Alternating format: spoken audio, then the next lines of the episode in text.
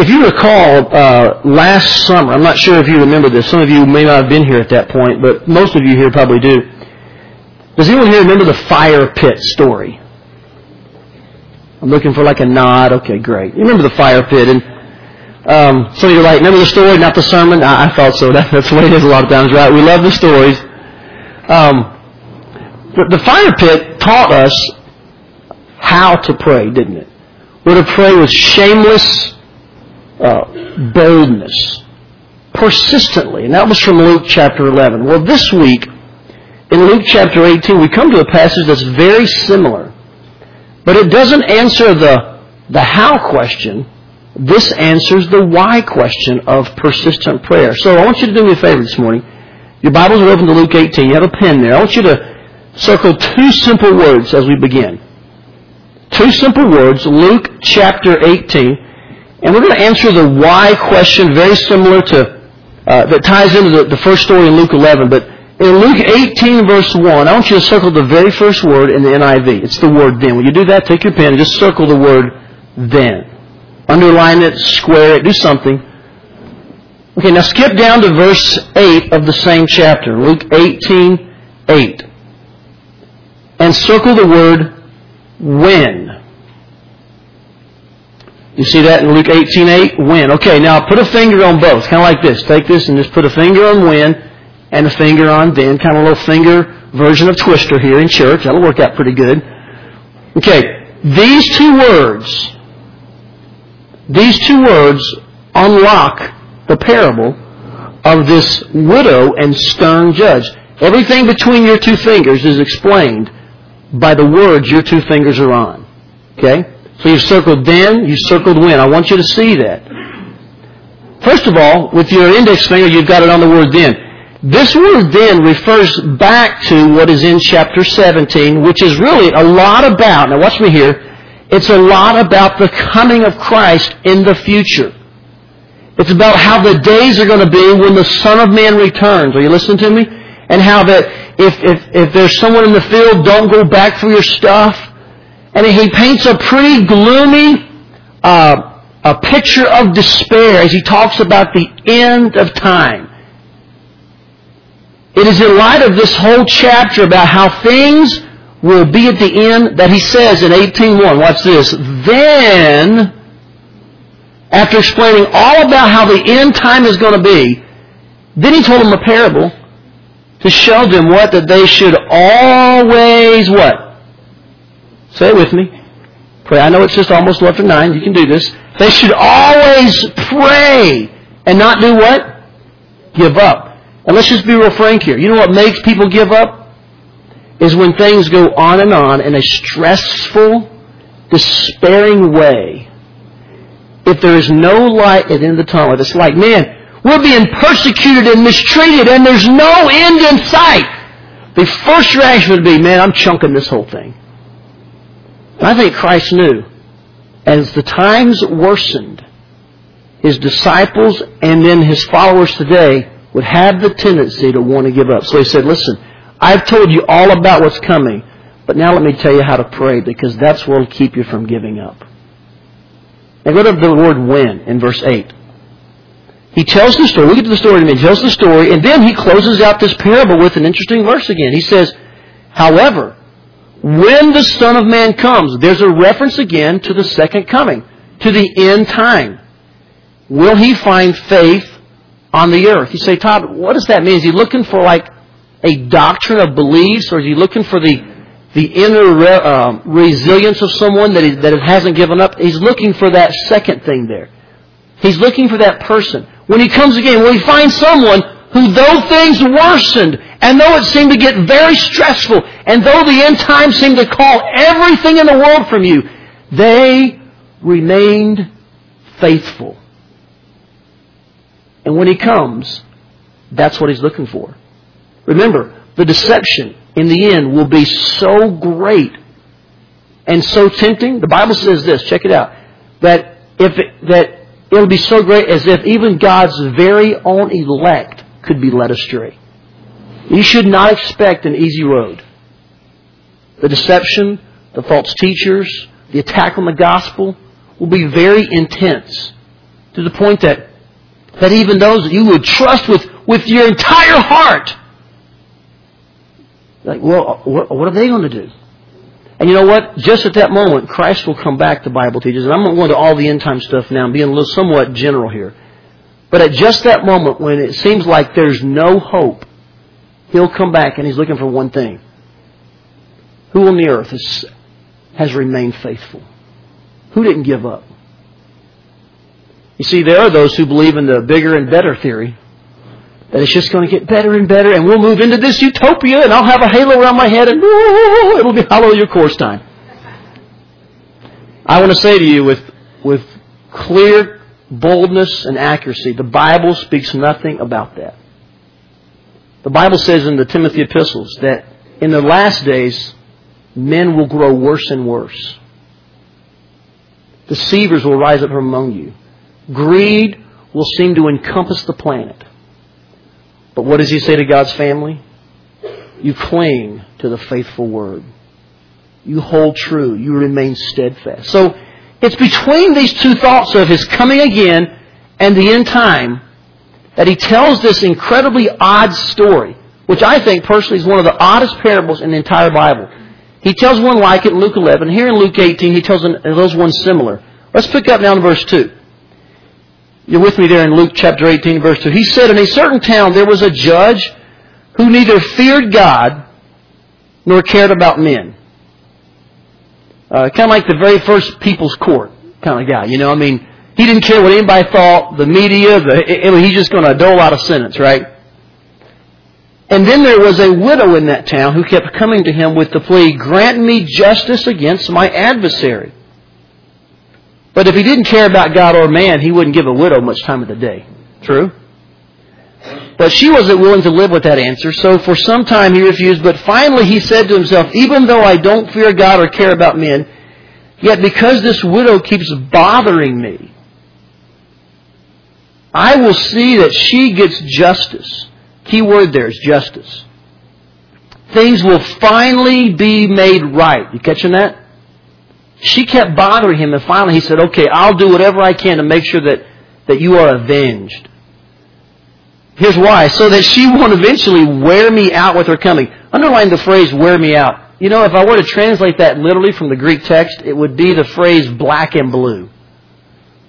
And the judge is here making this uh, almost um, com- comedic statement that, you know what, if I don't do something, this lady's going to give me a black eye. I mean, she's just bombarding me day after day, and I'm still getting so weary and worn out. I'll do something just out of the out of the fear almost that you know what she's emotionally, so to speak, just going to turn me black and blue. That that was uh, uh, uh, her persistence. Now, verse six is where we got to focus. After this story, he says, verse six: Listen to what the unjust judge says. What did the unjust judge say? He said that, you know what, because you keep bothering me, I'll do something just to get you off my back. I'll make things right just so you will leave me alone. That's what the unjust just said. Now, here we enter into a, a principle by contrast. The judge is not God. Let's clear this up. Okay? Now, we talked about this in Luke 11, but I'll make sure it's very clear. The judge does not represent God. God isn't up there saying, man, Marcia, would you please get off my case? Okay, I, will help you with your kids because if I, if you don't leave me alone, I'm gonna you're gonna wear me out. You're gonna turn me black and blue, Marcia. That's not God, first of all. Okay, so don't think for a minute that God's saying that He's the judge and we're the widow. It's not at all. It's actually the opposite. He's showing us a principle by, principle by contrast that if humanly speaking, people respond if you nag him to death, what would God do just because He loves us so much? It's almost like the opposite. We don't have to nag God. He will make things right. He will avenge us, and it won't even take what the widow did to the judge. Look what he says in verse 7. And will not God bring about justice for his chosen ones who cry out to him day and night? Now their persistence is put in a positive way. We should cry out day and night. And by the way, you ought to circle that phrase and connect it to the word pray in verse 1. Because he, he told this parable. Why? So that we should pray and not give up. And then he makes this statement. His children cry out day and night. I would venture to say here with just a backbone of, uh, of courage, if your prayer life is, is substantially less than crying out day and night, you might not be doing a lot of praying. Hi. How are you doing? Glad you came to church this morning. Say, Todd, I, I pray for my food. Well, your food doesn't need prayer. Well, maybe it does right now with the E. coli thing going on, right? But for the most part, food doesn't need prayer. The Bible talks about giving thanks for food, by the way.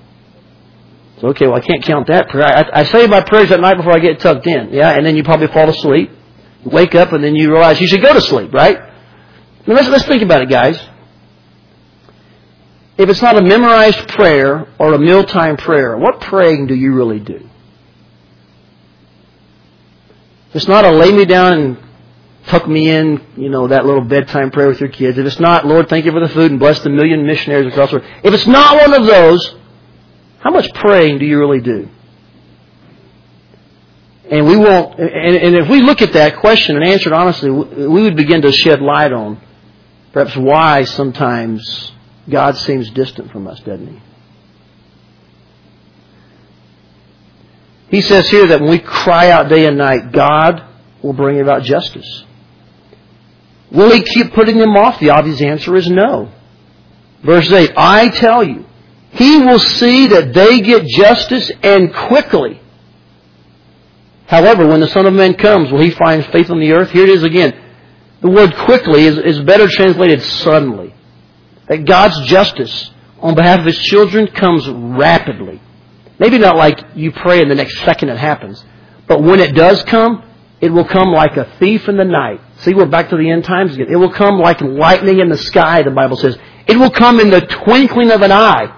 Those are all sudden um, affixes. They're like, wow, what just happened? When God does rain down justice, guess what? It'll happen suddenly. The problem is, most of us give up long before His justice comes. See, we want justice now, don't we? We want God to right the wrongs right now. Hey God, I've been asking you for three days. God, it's been an hour. Could you speed it up? The show's about over. I mean, we live in a fast food society, a drive-through economy, and for God to take years, generations, even lifetimes to solve a problem, you know, I'm just not into that kind of God right now. And so it sheds light on some of our misconceptions about prayer. That prayer is crying out day and night. It is, it is confidence in God's justice system. It is a, it is a, a faith in His timetable. And when His justice does come suddenly, we wouldn't have been shown then to have given up three months prior. But we believe God. And so we cling and we hang on. Does that make sense? This idea of prayer is all tied into the end time. So I don't want us to separate this this parable from the, from the context. If we do, you may leave here and think, man, Todd said if I just hang on there, then God will give me what I want eventually. I'm not saying that this morning. I'm not saying that at all. I'm saying that if you will cling to the, to the doctrines and be steadfast to what God has revealed to us and as His chosen one remain faithful to Him, there is a time coming. There is a time coming when God will right the wrongs. A future is coming when it won't be like it is now. I don't know when that day is, but it is coming. And our job is to be persistent in praying and crying out to Him day and night for that very time. Now, I want to word it to you like this, because when you think about the parable in that, in that context, you begin to see that, that a lot of our prayers are shallow, aren't they? They're, we're praying for tomorrow. We should probably be praying for for the end time. So how do you get through this, this, this valley, this lull known as uh, the human existence, shall we call it, so to speak? Let's word it like this. Here's a good principle to keep in mind. I want you to, you can't write it down in your worship folder, but you can make a note in your Bible. Jot this down, would you? Persistent prayer is where I discover God's perspective and partnership. And that gives me the strength to endure, especially as the end draws near. This is just a simple summary statement of, John, of Luke chapter 18, verses 1 through 8. When you look at the end times, it is persistent prayer that gives you the perspective and the partnership to get through the middle time. Amen? Let me give you an example of what I'm talking about. We'll leave this behind me and let you look at it for a while because I want you to hear this very carefully. Uh, often a story will, you know, illustrate or open a window to a truth. And so I, I this week I searched and, and, and thought, where's the story that talks about prayer and the end times? But the best story is the life of Christ. Let me give you an example. As he entered his, his final, the final days of his life, uh, you know, John 17 was what he prayed for his disciples and for all of us. John 17 is the longest prayer in the Bible. Where did it occur? It occurred just before the end of his life. As the stress increased, I use that word humanly speaking, as the pressure mounted, what did he do? Did he scheme with his team? Did he hold more staff meetings? Did he have more committees? No. He prayed even more persistently. I mean, read John 17. You find much out there about Christ's heartbeat for His church today that will be one, as He and His Father are one. You find much out there about how the evil one will operate. He prayed and understood God's perspective, and he partnered with his Father as the end drew near. Even in the garden, when he was on his knees, the Bible says that he was sweating, as it were, great drops of blood. That's extreme anguish. He was in the garden praying. In fact, Judas interrupted his prayer time. So as Christ's life was winding down, as the end of his time was coming, what did he find more and more time to do? Say it with me. Pray. And let me just give you an idea of how persistent he prayed toward the end. Watch this. He said, Lord, now this is, this is theologically impossible to grasp, so hang with me. He said, Lord, if it's possible, let this cup pass from me. The cup there, speaking of the cup of grief. He was staring at Calvary. He was on his march to death. Crucifixion awaited him. That's a one-way trip, amen, for most people. But he had the tomb in three days and Hades, and he preached captives, got freedom of the captive, and he set him free, and he came back. But for most people, that's a one-way trip. It was in that setting that somehow in Christ's humanity, he actually prayed, is there any way to do this apart from the cross? Now I'm going to be honest with you. All the classes and all the books have never explained that phrase. I mean, I can mentally tell you what that means. I can theologically and scripturally make sure it doesn't contradict the Bible. I can give you that meaning textually. But emotionally, I don't know how the Son of God prays to his Father to let this cup pass from me. all it says to me is only Jesus knew the extent and the depth of the anguish he was about to go through. For me and you. Only he knew the depth of sorrow he was about to experience. It was so deep that his last prayer was God, if there's any other way, find it. But then what does he pray? Not, say it with me, not my will, but yours. Is that not persistent prayer?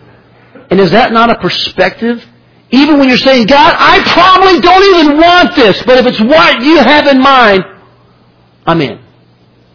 And is that not a partnership lived out for us?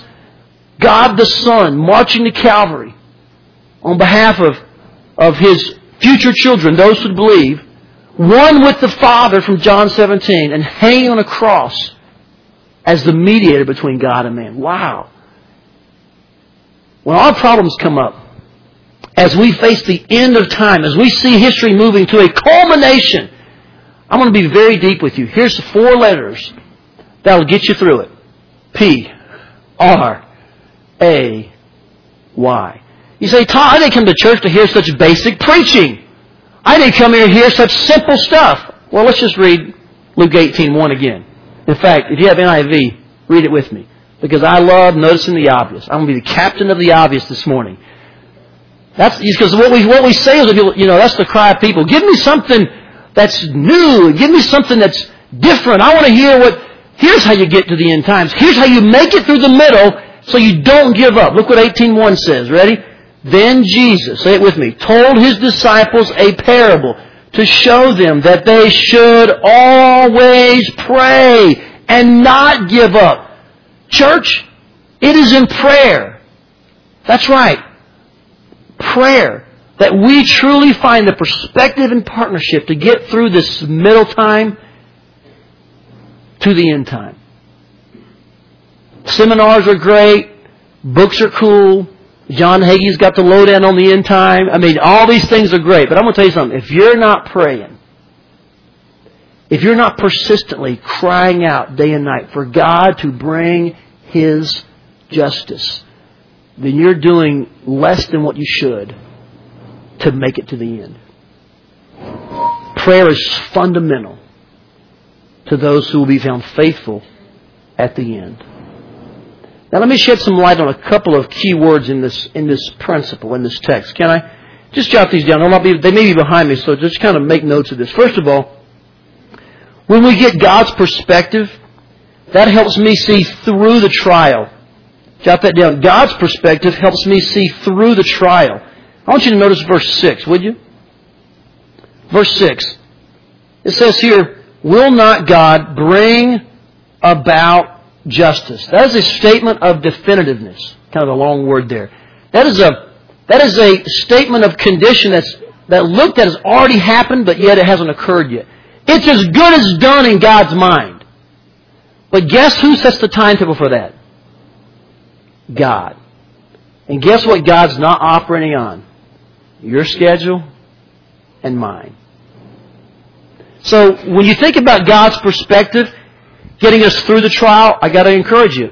You must see it from God's timetable, not your schedule. You might want to jot that down because all of us are schedule freaks, aren't we? There may be a few that aren't, but in a society of Palm Pilots and, and mobile phones that can actually get live real stats from the playoffs and you can get you can stream pictures. I mean, man, we're all into schedules and maximizing every moment. Guess what? God's not really worried about your schedule. Wow. How's that for a bold statement? You know what God's worried about? He's worried about His timetable. And the redemptive plan He set in motion hundreds, thousands of years ago. And there's a day coming when He will put an end to His patience. Listen very carefully. When His patience will end. Check out the epistles in Peter. At that moment, patience ends, judgment begins. Now, some count God's patience as slowness, right? They say, man, where is this God you've been talking about? Apparently he's not come in a thousand years. He's forgot about us or he fell asleep. What kind of God do you have? But he says, don't let God's patience be disguised and come off as slowness because God is not slow. But he is waiting for as many people as possible to repent so that none should perish. But one day, that will end, and God's Son, Christ, will return. See what I'm saying? At that point, the whole bit of justice begins to unfold. And guess what? That's what we're waiting on. That's His timetable, not my schedule. I look at us today, and I'll put myself the lead, as the leader of this pack. I see ourselves as like ball players who quit in the sixth inning. I mean, I do that more than you want to know. I mean, I'll be in an issue, we'll be talking about things, and I'll suddenly have a thought like, good night, I might as well, this is crazy. I'll just, what's the use? And I think myself either God snickering saying, Todd, it's only like the fourth inning. It's the top of the third. It's the bottom of the sixth. Todd, it's not even the ninth inning, and the game has nine innings. I'm upping the game. Let me call the shots, would you? And I so easily want to go back to the locker room throw in the towel way before the game's over. You know why? Because from my angle, from my vantage point, from my schedule, it seems like it's over. It seems like justice is not possible. But guess what? I'm not calling the game. Amen? God is in charge. His timetable matters. So in prayer, watch this. In prayer, I am able to connect to God's timetable a lot better. If we're not praying, then all we're faced with, all we're seeing most of is our schedule, our wants. And we're like, man, can't God move on my iPod? Can't God move on my planner? Can't God get in sync with what, with what my, you know, day timer says? But when we move away our stuff, and watch this, close our eyes in prayer and, and focus on God, suddenly His timetable becomes really our focus, doesn't it? And you know, there's an immense amount of stress relief in knowing that God's in control. Don't ever underestimate the power of prayer. to get you through these middle times. When you're praying, ask for God's perspective. And then this idea of God's partnership. Um, God's partnership helps me see who to trust. Just jot this down, would you? His partnership helps me see who to trust.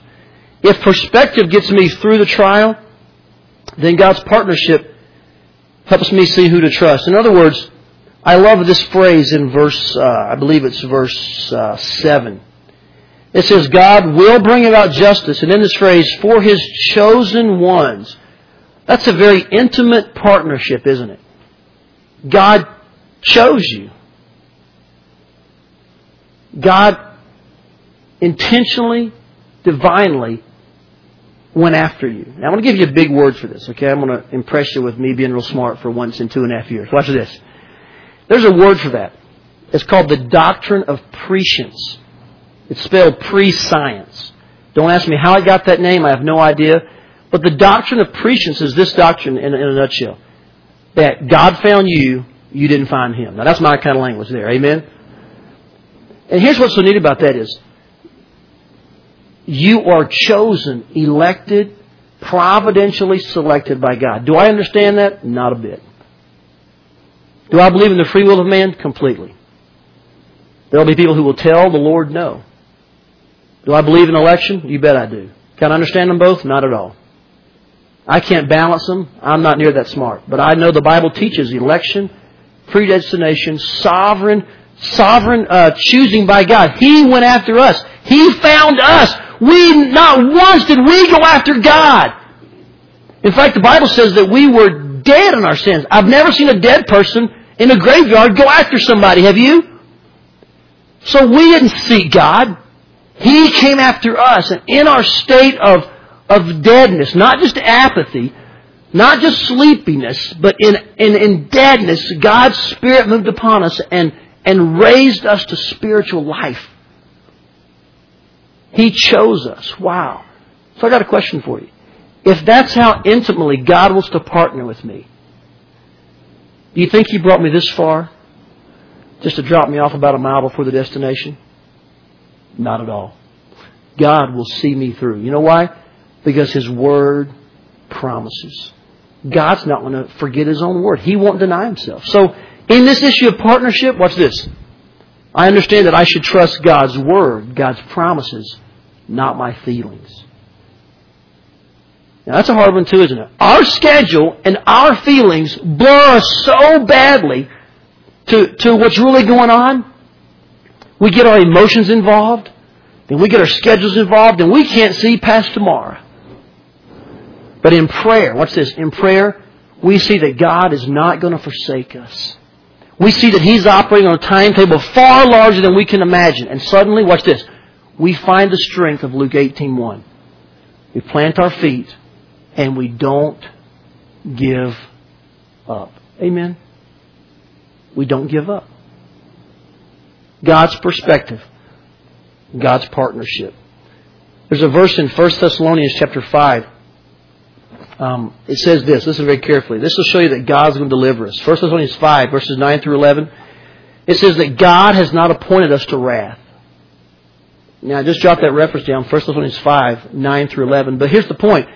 There's a time coming when His wrath will be revealed, but guess who's not been appointed to that? His chosen ones. You have not been appointed to wrath. So when all hell breaks out, whenever that is, some folks think it's the, it's seven years prior, you know, that, that we'll escape this, this breaking out of wrath seven years. Some think it's in the middle. I'm not sure where I am at on that. Is that okay to say? I know this much though. I am, as I said before, I'm pro coming. I know He's coming, and that's where I want to stay. I'm not sure if I'm pre-trib or pre or mid-trib or pre-wrath, but I know He's coming, and that's where I take my stand. So watch this. Whenever His wrath starts, guess who won't be part of it? Yours truly. I trust you won't be. Now that's not saying that we won't endure tough times. That's not saying persecution is not my lot. Are you with me? But the word wrath there, wrath there in 1 Thessalonians, speaking of this official appointed time when God brings down His justice, guess what? I'll be with Him. The ninth inning, I'll be in the, in the, in the dugout, cheering on the team. picking out my horse. I want to ride back down with him at the millennium saying, hey, I want this one if I could ride on this one, please. That's when it begins. So I rest assured on that. I don't trust my feelings. I rest assured on God's. I trust Him. When I pray and, and see God's perspective and His partnership, then you know what? I don't give up. Can you read some verses out loud with me as we think about this whole principle and these, these teachings on prayer here? Let's read some verses out loud. I'm going to roll through a couple of them here. Matthew 26, 40 and 41. These verses all talk about praying, and notice how many of them also talk about the end times. By the way, in this reference here, Matthew 24 and 25 are exclusively about the end of the world, the end of time. And what does he say now in 26, 40, and 41? Read with me out loud with great passion. Here we go. Watch and pray so that you will not fall into temptation. The spirit is willing, but the body is weak. Speaking here to the disciples in the garden, he went and prayed, came back, found them sleeping. And he said, guys, at a time like this, you should be praying. Let's move forward another verse here. 1 Thessalonians 5.17. This chapter is about the end times. I mentioned some verses a minute ago to you. Look what he says in the middle of this whole chapter. He says, pray continually. What does the King James, how does it word this? Someone tell me. Pray without ceasing. You know, there's no special way to translate that. Guess what it means? Pray all the time. I've heard folks, scholars get up and say, what that literally means, I know what it literally means. Pray all the time. Just pray. I mean, it's not hard. It's, it's English. It's clear language. It means pray all the time. Someone this week said to me, Todd, I don't know that I think you have to get in a closet and pray. I said, well, you don't have to. I just pray all the time. Now, I think that both of those are very good. we are instructed in scriptures to do both. Private, um, secret prayer is biblical and very effective, and it increases your your discipline. But you know what? Lifestyle prayer is also important. We ought to merge both of those. And when we do, guess what? We'd be praying all the time. What's wrong with that? Amen. Man, a church of 350 believers who are praying all the time, that'd be awesome we did that, maybe this church would rise up and make it to the end times. Maybe your neighbors would be saved. Maybe some things would happen that only the folks in Ankeny would say, wow, there must be a God in heaven. Amen. Because our human scheming, our own human mechanisms only carry us so far, don't they? They carry us to the place where you get the credit. That's where it carries us. Matthew 6. When folks see all that you can do, they say, hey, way to go. And then that's our reward, and it's done. What we're looking for is a work of God so incredibly out of the ordinary that no one claps for us. They're like, there's no way Brad had a part of that. I know Brad. What do you mean? You're in that church, Brad? That must be of God. And from person to person, well, that can't be something Dennis is part of, or, or Todd. No way, I know those guys. But guess what? We're looking for something so incredible. From lifestyle praying all the time that only God gets the credit. Here's one more verse for you. 1 Peter 4 7. Read this with me. The end of all things is near. Therefore, be clear minded, self controlled, so that you can what? Pray. Wow. I mean, could it be any more clear? First Peter's like a revisitation of Luke 18, 1 through 8. Hey, the end is near, so guess what? Get your head screwed on straight, clear the cobwebs out of your brain, because guess what? You gotta pray. praying should be the first and foremost thought of God's children as the end approaches. Some suggestions for you, some suggestions. Pray when you get up. Make it a practice that as you roll over to hit the floor, you just start praying. Pray when you turn on the shower. Pray when you fix your hair. For me, that'd be with a towel. For others, maybe something else, okay? Pray when you eat your cereal. Pray when you drive your car. Pray at lunch. Just pray all the time. Pray before you bat at the softball game this afternoon. Pray before you, you fix your car or you change your oil. Pray when you're going home for dinner. Pray before you turn the TV on, for sure. pray when you have your, your snack at night. Pray when you go to bed. Just pray. Just pray all the time. It can be out loud. It could be in your heart. Just pray. Pray all the time. Pray with your wife, pray with your kids, pray with your husband, pray with your coworkers. Pray with the policeman on the corner, pray with the fireman, pray with everybody. Just pray with everybody. Just pray with everybody. All the folks having babies, pray with your doctors, your nurses. Pray all the time. We did that in our hospital room. The babies, the babies were born, one at a time, of course, but the babies were born. And they'd take the baby and cut the cord and set the baby on there with Julie, and I'd say, let's just all pray right now. So the doctor, you know, no one, no one argues against prayer. So they're all, okay, sure, they're all holding their utensils and their gloves and their masks. They're like, okay, and they're just praying.